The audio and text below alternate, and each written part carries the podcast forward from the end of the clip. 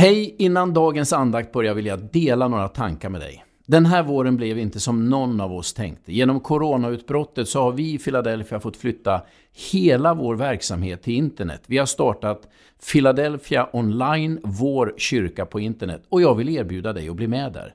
För 99 kronor i månaden så får du vara med och ta del av allt material vi producerar. Gå in och titta på philadelphiakyrkan.se online. Och om du anmäler dig så kommer du också få den här boken alldeles gratis hemskickad till dig. Nu börjar andakten.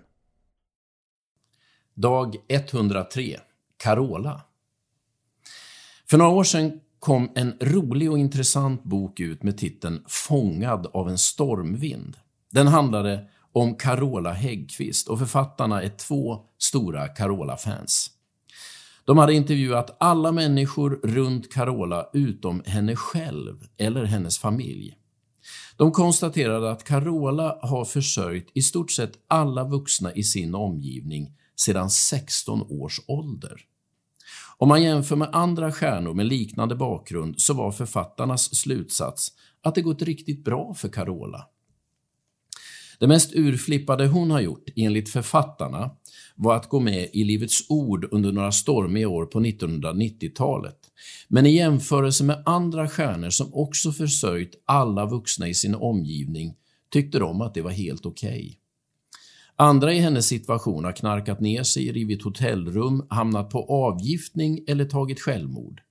I det perspektivet är Carola unik. Deras förklaring till att det gått så pass bra för Carola är hennes tro på Gud.